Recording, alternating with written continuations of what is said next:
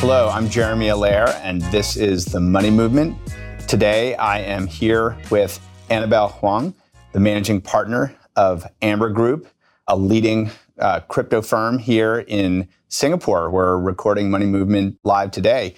Annabelle, great to have you and have this conversation. Thanks for having me here, Jeremy. Yeah, absolutely.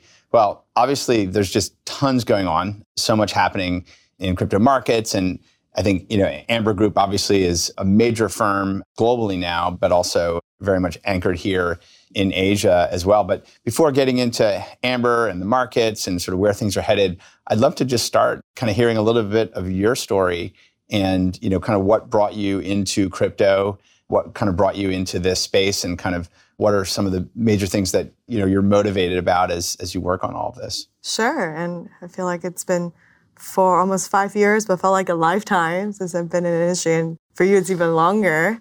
So I started my career in New York in uh, investment bank. I was trading FX, derivatives back in the days, um, and first got involved within crypto actually through just alumni connections. A few of the Carnegie Mellon alum, they were building the very early decentralized finance applications on top of Ethereum back in 2017. Mm-hmm. I was part of a ConsenSys Project and just really got sort of red pilled uh, yeah. by the fellow alums and, and convinced that this is a new way of doing finance and moved to Hong Kong actually to look at the Asia market. And but I think the challenge was that there's very low liquidity in within the DeFi space back then. There's yeah. not enough infrastructure. The infrastructure space itself was just so nascent. The U, UI UX is horrendous, mm-hmm. if you mm-hmm. remember. Totally. And then realize the need to actually having more centralized or CeFi platform mm-hmm. to s- sort of soothen the, the path into crypto for a lot of the new users. And that's when I started Amber almost five years ago now in Hong Kong, continued to build upon the space. Most of the senior management also came from different traditional finance background. So we're always security and compliance first and really over the years improving our own risk management abilities. And I think that really helped us um, stay relevant and continue to grow over very volatile market cycles. Yeah, big time. So when you were kind of finding your your way early on, so you're saying like 2017 and 2018, that was actually right when like we were inventing USDC and and rolling out USDC, and I remember very well, like the very first DeFi projects were sort of happening then. You could you could kind of see like the vision of what was going to be possible, and it's interesting. It seemed to me at the time like I didn't know how long it would take until some of these things really took off. In some ways, it happened faster, like in 2020 when you had the DeFi summer, and some of that just I think it surprised us how how fast you know some some of those things happened. But you know, from a you know coming back to your own original uh, interest in this, when you think about you know kind of what is this going to do for financial markets? What is this going to mean in in terms of the sort of the traditional roles in traditional finance kind of moving over to a digital asset native world. What do you see that looking like? It's a very interesting question because that landscape has changed so much over the last four years. I think when we initially started, not that many quote unquote traditional financial institutions are even entertaining the idea of doing anything within crypto. But I think now that that existential question is past us. They all or we all realize that crypto is here to stay. We might have differences in terms of where we think the use cases or the future de- development goes to. But I think we have established ourselves as a more mainstream asset space uh, compared to early days. And then I think for for us, what we are anchoring on um, has always just been to build upon open access, mm-hmm. and I think, and, and also on transparency. I think this is what DeFi or just blockchain in general was able mm-hmm. to bring. And I think we, we also discussed this in the past where there's financial stress in the market. You can see how traditional financial market and the very crypto native on-chain market yeah. reacts to it. And it's fascinating to see. And I think we've been learning our lessons. And I think this space is continuing to grow and to mature. And I think every time we go through this, we'll just be able to come out of it much stronger. Yeah, for sure. I mean, we'll come back to the current kind of things that have happened in the market and where, where, where we go from here and, and all of that in, in a little bit. I want to kind of come back too to the sort of what makes Asia so unique in this market. And, and you know, I remember in 2013, I was the, the first time I was asked to testify to Congress, testify to the Senate in November of 2013. And, and I remember Bitcoin price rallied to $1,000 the day of the, of the Senate hearings that I was involved in. And, but it was all China. It was all like Chinese you know, traders who were basically saying, oh, the US is not going to ban Bitcoin.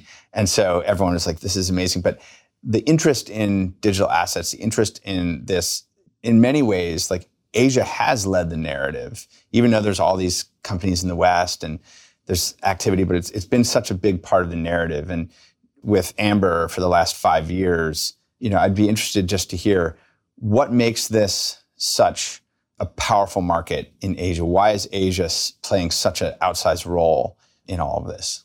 I think there are a couple of reasons. I think, first of all, Asia or China specifically being less of a developed market, or by that I mean sort of the financial infrastructure mm-hmm. in terms of access to global liquidity or, or FX, banking infrastructure, credit card, it's very different, right? Mm-hmm. That gave the rise to a lot of the super apps within China yeah. that served that had that sort of window of opportunity. We we skipped the whole sort of desktop era and went right. straight to mobile. We don't really use credit card. It's all sort of Alipay, WeChat Pay. So there's that, and I think that's prevalent in Asia, not just in China. So Southeast Asia, even Korea and Japan, all yeah. have their own ecosystem of this. So when it comes to money, right, we, we don't feel like our own fiat is as easy um, or as global as, as dollar. So mm-hmm. when there's alternative like that we discovered is mm-hmm. actually very interesting. We we're using a lot of times the early stable coins right mm-hmm. as cross-border payments because yeah. it's very difficult to do it otherwise. Yeah. Um, so there's that kind of initial adoption, and I think um, let's not forget. I think a lot of the, the Asian uh, traders and participants they really see it as a speculative asset, mm-hmm. especially early days. Uh, and I think combined with the fact that um, actually Asia had a lot of pricing power because a lot of mining was happening in China and wherever there's cheap uh, electricity. Mm-hmm. So, and that was back when the market cap was much, much smaller than right. where we are today. So actually, I think even just a few of the, the miners or a few of the trading shops or exchanges back then would have a lot of pricing power in the market. And I think that that's what made Asia a very prominent place to be. And I think a lot of projects want to are spun out of China or Asia in general. And then you see this very vibrant community, despite the fact that from a regulatory stance, it's not always supportive. But then I think, at least for from 2017 until 2021 almost, mm-hmm they've kind of acquiesced that it, things could happen if you're building on technology and all of that. But I think what happened after May of 2021, that landscape's changed a lot, especially with what happened with, with miners. Yeah. And now they've all moved overseas, a lot of them in Texas. the US. Yeah, Texas, exactly, yeah. if not elsewhere. Yeah. That I think that, that has changed really significantly. A lot of the projects or VCs moved out. Mm-hmm. Some of them in uh, in Singapore actually. Mm-hmm. But then I think that sort of pricing power has really been distributed again, which could be a good thing for the industry if we're really aiming for a truly distributed and decentralized market. Yeah. One of the things you said, maybe I, I want to pick up on a little, which is, you know, I think sort of in the region, it feels like the average person or, or household, like they're just, they're more aware of fundamental kind of questions about what is the money that you have? What is the store of value? What do I control versus the government control? And it's like these are questions that I think are just more visceral, like more apparent to people. That's very different than, you know, I think in certainly in the United States. And so in some ways, like there's just there's a greater awareness around what this all means in Asia, which you know, I, would be interested if you think that, you know, that's the case. Is there and, and also maybe the all this has like geopolitical, geoeconomic implications, right? And I also feel like people are more aware of that as well in Asia. Yeah, because growing up, we, we know that our own currency is controlled in a way. Yeah. And then we pay attention to FX every day, right? Where's dollar yen Yeah. or dollar yuan at every day? And when I went to the United States for college, I realized, oh, people don't really think about that. right? Yeah. It's just dollar based. Yeah. And then it's very easy for you to exchange to euro or anything else, Yeah. and you travel. But for us, um, at least in China, and I think you know in other capital control countries like Mm-hmm. uh, Korea or elsewhere, then you inherently think about that. It's Mm-hmm. like, oh, I need to go travel. I need to make sure whatever FX I exchange is within my quota, and I Yeah. can get it. And but then now you, you give me this, and I think that's what um, made a lot of the digital payment very popular Yeah. for tourism, right? I, I can just scan a QR code and I'll deduct from my RMB account, and it's very convenient. And then now I think crypto is one step further than that, right? It's even faster, even cheaper. And for a lot of them, it's just an alternative way. So I, I think to your point, right, it is because there's an inherent demand or awareness, uh, and we think about money uh, in a fundamentally different way. Yeah. I mean, it seems like in some ways, like I, I remember with the when the internet itself became a, a mass society thing, and like, you know, I don't think people thought a lot about like, you know, kind of information and communications as like these big kind of like systems or what it meant to have freedom of of using those. But then the internet brought that into more people's attention, like everywhere. Like people experience something in terms of connecting to the whole world and all of the world's information. And it was like transformative for people. And it feels like we're not quite there with crypto, but for the people who have red pilled, right, that they are there, they're like, oh my God, this is such a different world. And it just, it feels like maybe in the coming few years, right, maybe everyone's red pilled or whatever it is, but basically like there'll be more dialogue about money in the world and what money is and what role it plays and and how you can interact with it. And this sort of birth of this you know internet of money is like just changing like society and and humanity's awareness on these things. And as we were saying like sort of Asia is at the front edge of that but the whole world as well And I think it's just a question of what blockchain or Web3, as we stated, in terms of the value creation and value transfer, it's in a very different mechanism. And I think with a lot of the more value being created digitally in a digital fashion and we interact digitally, and we're already doing that. yeah And then I think that will also have um, everybody participating in the so-called maybe digital virtual world of metaverse, right? To think about, okay, what is the currency of that world? And how do we think about the most efficient or optimal way of different sort of, of, of the economy? And I mm-hmm. think that's very different than than us like in web 2 era that we currently we interact with other people online but we're so physically sort of constrained Right. to one one place, right? And having to, I think we all travel a lot in our wallet, just all different kinds of currencies, and so I think they'll they'll at least have the younger generation, the Gen Zs and the beyond, Yeah. think about it very differently. Yeah, definitely, definitely see that. Definitely see that. Interesting segue. I'll kind of come over to some of the Amber, you know, things that are happening. You're one of the, I think, significant firms that has made a huge investment in these major, you know, sports franchise partnerships, brand partnerships, and sort of, I think, in some ways, like trying to use that as a kind of connection to more mass awareness on on these technologies.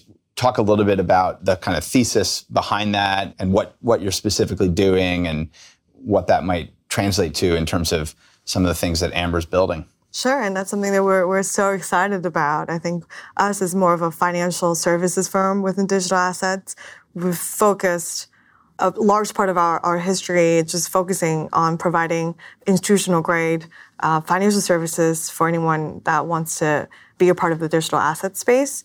But then I, I think we realize a lot of opportunities lie beyond that. It's not just digital wealth, it's part of it, but I think it, goes beyond to digital lifestyle, exactly what we were talking about earlier. I think that sort of the, the way that we interact, the way we create value or transfer value, transfer value will be very different going forward. And how do we build the right infrastructure to support that as well?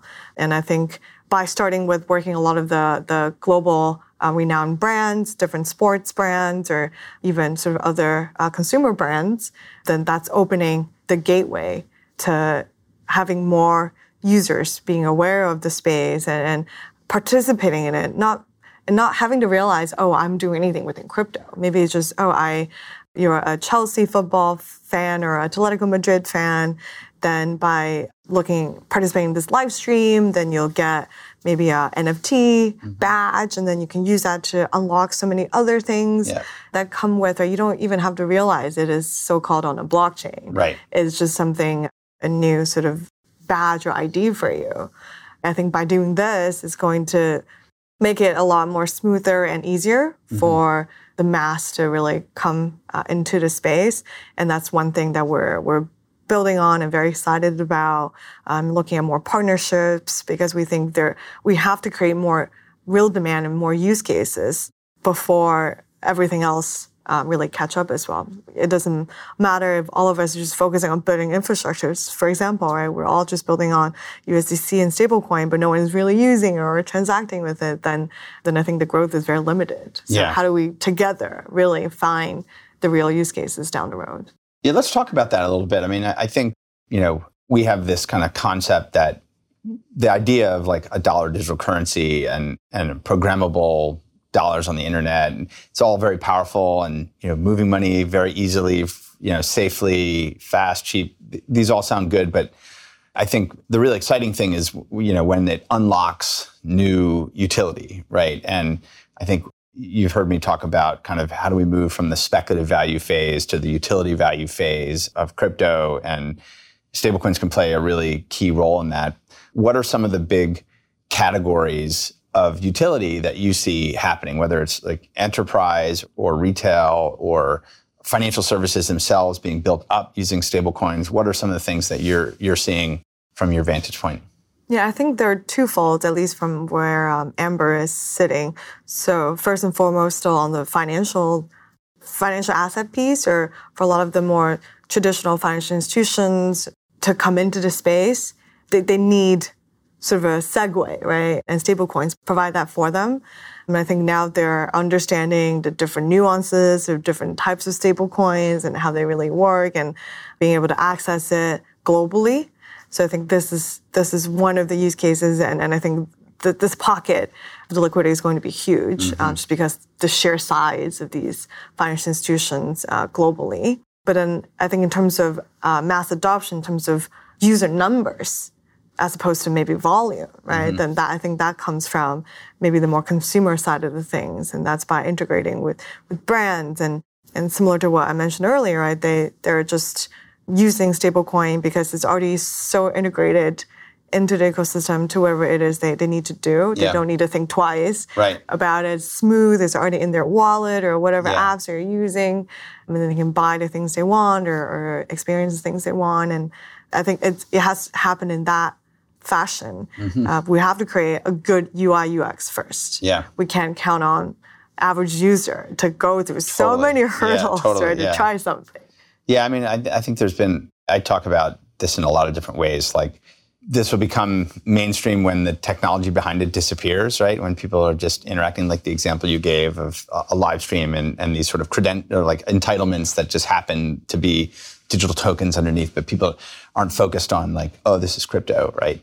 But with things like the kind of consumer payment experience and you know like stablecoins right now, like USDC, are kind of like a base layer. It's this very secure, you know, powerful model, but from a kind of consumer experience layer, do you see, and maybe talk about this from the perspective of the Asia market as well, do you see some of the established payments companies in Asia or Southeast Asia or, or other, do you see them connecting up to blockchain rails? Do you see them connecting up and starting to support things like stablecoins as something that will happen in the next couple of years?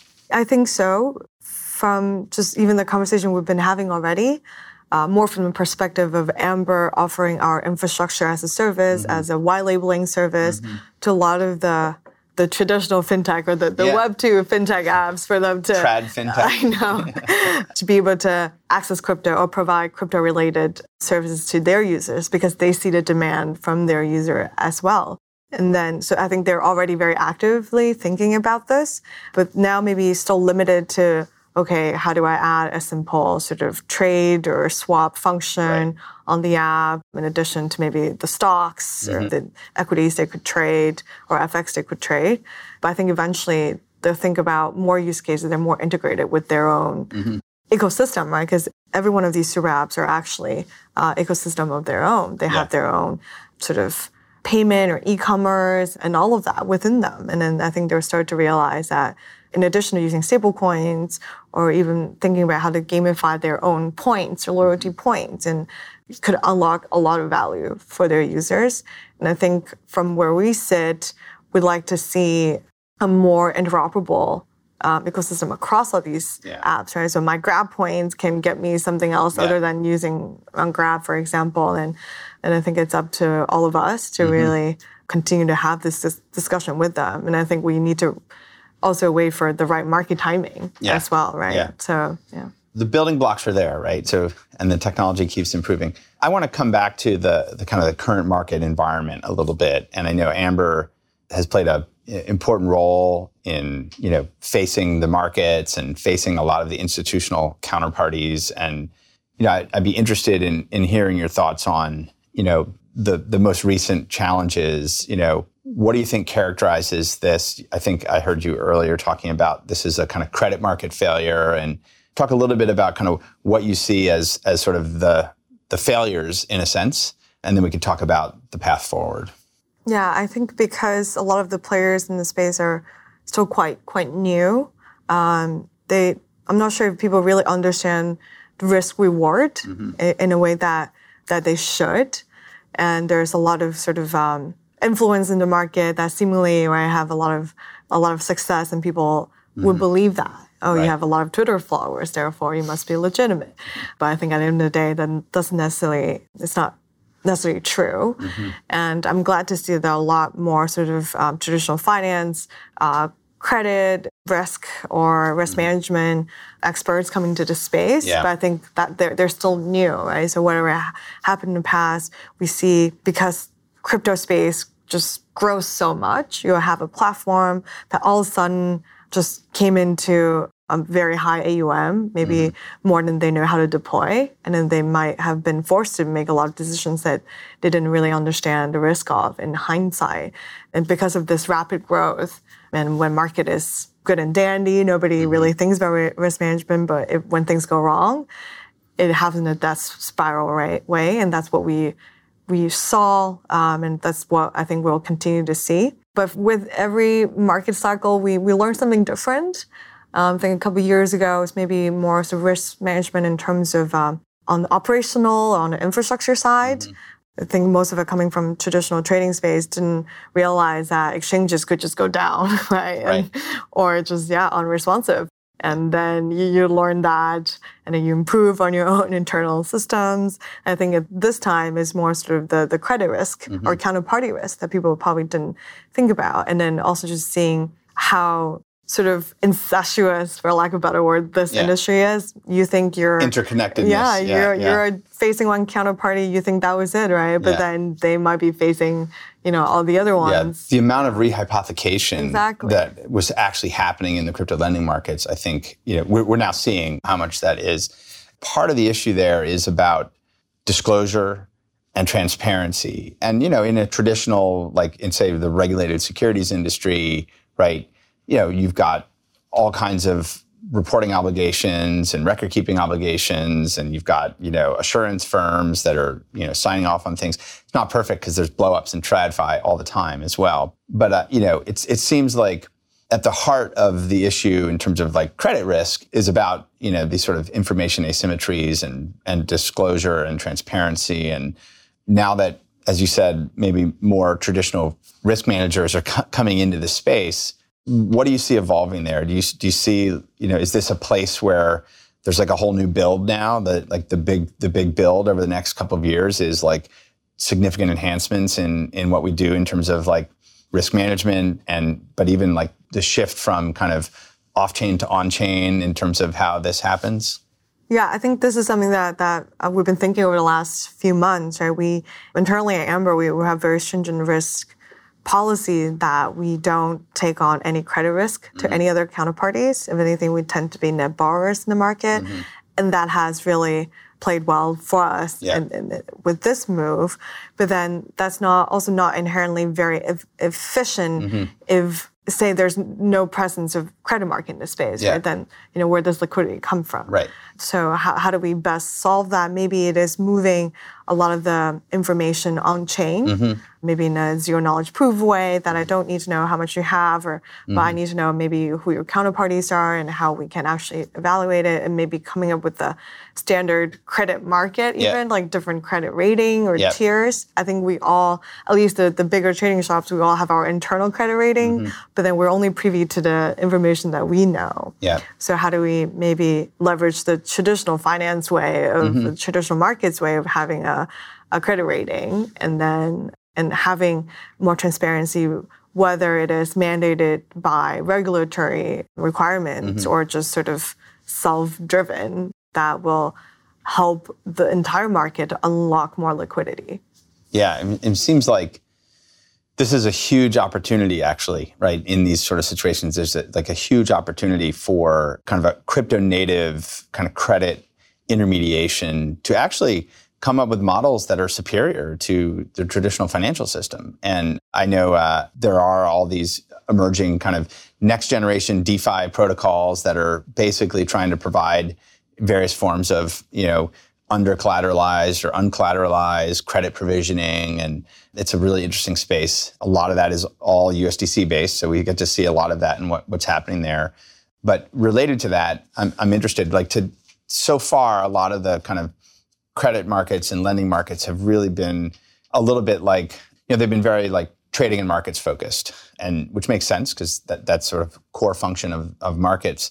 But I'm interested from an institutional perspective, if you see some of those innovations that are coming as really finding their way into commercial finance and finding their way into trade finance and sort of what I'll kind of call real economy uh, financial uh, applications. I don't think I've seen anything that's that's been very sort of well tested yet. Right. But what we're seeing, at least from the DeFi boom, is that, that that's actually a very interesting way of um, creating different sort of risks buckets for different LP uh, liquidity providers or different sort of even consumer users to use, right? I, I can create a pool and mm-hmm. say that, you know, there's the senior or the junior tranche yeah. and you can earn different returns depending on your yeah. risk. And then all of a sudden you very quickly have a pool of funding that you can use either to maybe lend out to others or to finance. Mm-hmm. And, and I think some of the projects are already building on that because it gives a project or a team very easy and, and quick access to a pool of capital. If right. you want to do it through lending through banks, right? That's just right. probably not going to happen. It's going to be perhaps more expensive. Mm-hmm. But then because there's this sort of DeFi farming or pool idea mm-hmm. that you can quickly pull together capital and put it to better use. And of course, this still relies on every pool participant or, or the retail users to properly under, understand the risk. That might be the harder part. Yeah. So there's a lot of education that needs to happen so that they understand, okay, I'm actually okay taking this risk. Yeah. And I know that what I'm doing. The internet's, you know, dealt with these issues in other categories, right? Where reputation systems and and community-based, you know, kind of reputation systems have made it so that like I can go on to a marketplace like Alibaba or Amazon and I can find uh, someone who makes a product or a seller and there's a history and, and there is still fraud, of course, but like there's so much there and that I can have confidence that I can basically in an open global market directly transact with someone who's created a product in a completely different part of the world. And I and I have confidence that it will arrive.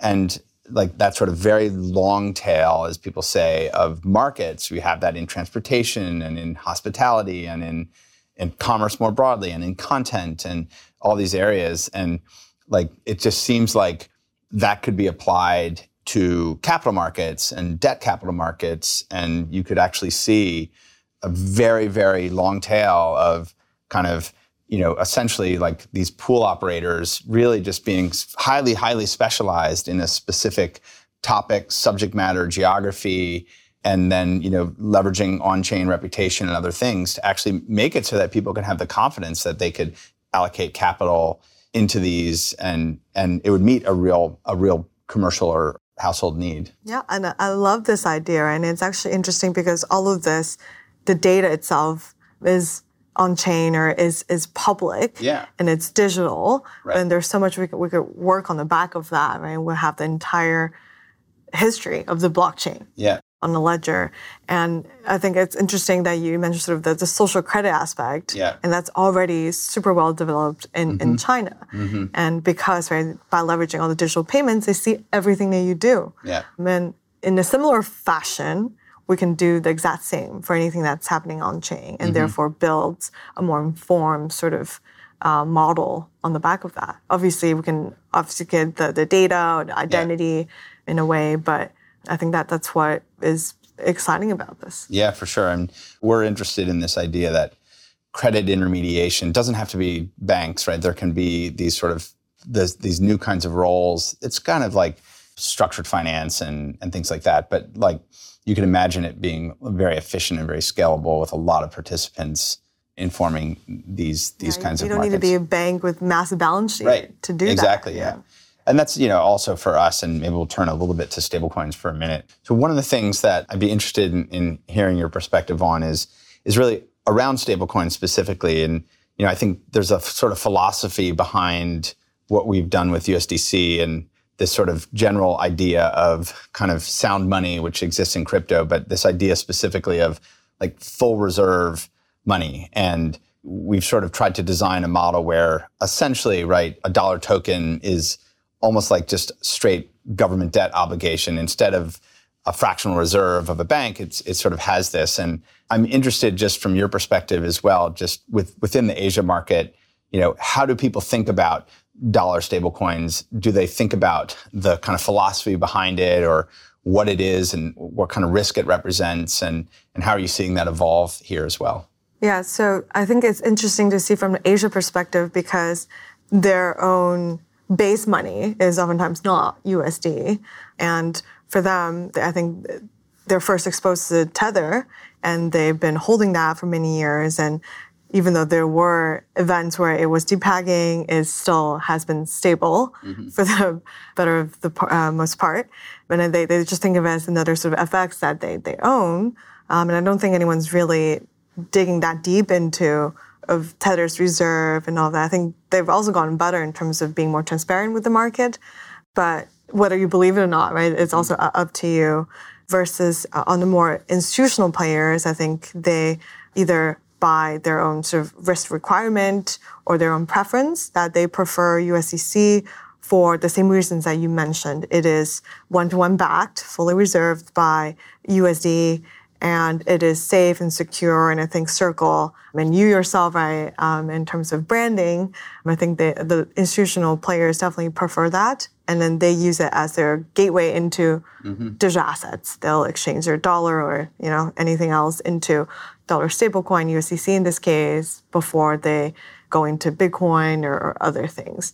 And over here at, Amber, and I think a few other platforms as well, we're also providing interest uh, or yield on top of dollar stablecoin that mimics sort of what you could have earned with dollar, but even higher because of the structural yield pick- pickup opportunities within digital asset space. Um, so that itself has been a very popular product within um, the institutional players as well. Uh, but if you look at retail, then I think a lot of them just see whatever is available. They could be attracted by the 20% re- return, um, right? I don't think they really think about risk and return in the same way that maybe the trained professionals do. So a lot of times it is about branding, it's about marketing, and just even by, you know, being on top of mind, they realize, oh, there are different fiat-backed cryptocurrencies. There are crypto collateral-backed crypto stablecoins, and there are even, you know, the more funkier versions of those. Right? Understanding the difference of that is is already pretty difficult. And I think a lot of them who already had, for example, Tether to start with, then they're sort of comfortable sitting that and then and, uh, it's very liquid they can exchange for other things for newer incumbent stablecoins to penetrate this market it has to be as accessible as tether at least and then maybe there is something else to it and then they'll start to see oh it is actually uh, perhaps a safer alternative in that regard well, we continue to make progress and have been you know, grateful for the work we do with Amber as well. Annabelle, this has been a great conversation. Just really a pleasure to have this with you. And thanks for joining the money movement here today. Thanks for having me.